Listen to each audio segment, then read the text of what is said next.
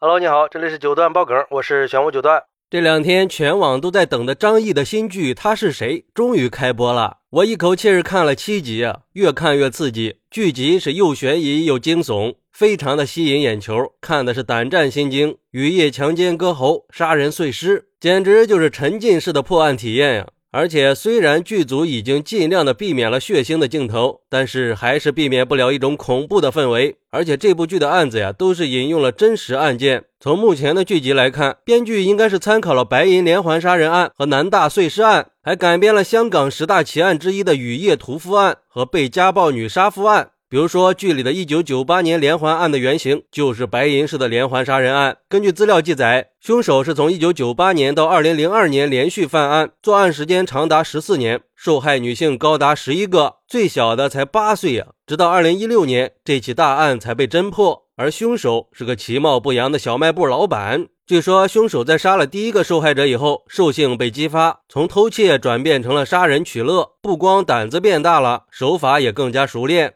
割喉放血，剜肉剥皮，非常的残忍。而且凶手还会割下受害者的皮肤或者是器官来当做纪念，获得内心的满足。这可比电视剧里残暴多了。当时民间都在流传，白银市出了个变态狂魔，专挑穿红色衣服的女性下手，导致很长一段时间白银市的女性上街都不敢穿红色衣服。不过，这跟剧里打着红伞的小雅穿着红色高跟鞋、红色外套的场景不谋而合。更加印证了他是谁是借鉴了白银案的故事。如果按照原型分析的话，剧里的一九九八年连环案的凶手会不会也是个其貌不扬的小人物呢？而剧里的一九九六年医学院碎尸案也是有原型的。医学院碎尸案的原型应该就是南大碎尸案。据记载，一九九六年南京大学成人教育学院一年级的女学生刁爱青被害，剧里遇害的女学生叫于爱琴，和原型的名字都很相似。凶手把尸体煮熟，切割成了两千多块，手法极其的残忍。而且这起案件啊，到现在还是悬案。不过电视剧是要过审的，大概率是会抓到凶手的。不得不说，他是谁？这部剧的尺度是真的很大呀，把这些大案都搬上了银幕。还有这部剧里张译演的魏国平这个角色，据说原型是白银案的案件刑警张国孝。一九八八年，张国孝被调到刑侦岗位以后，接手的第一个案子就是八八五二六白银女职工被害案。在之后的二十年时间里，白银案的侦破工作也成了张国孝生活的一部分，侦破白银案也成了他从警多年的第一目标。据说他不光是在本地调查，还跑过河南、内蒙古很多地方。只要听说有类似的案子，他就会跑过去看看能不能并案。直到二零零六年，他查出了肺癌，才从工作岗位上退了下来。不过每次有同事去看他，他都会问一下白银案的进展。他说他这辈子最大的遗憾就是看不到凶手被绳之以法。我想这就是在告诉我们，正义永远不会缺席。而且他是谁？这部剧啊，不仅有悬疑探案，还有扫黑除恶。不得不说，这编剧很聪明啊，把这两个揉在一起，那能不精彩吗？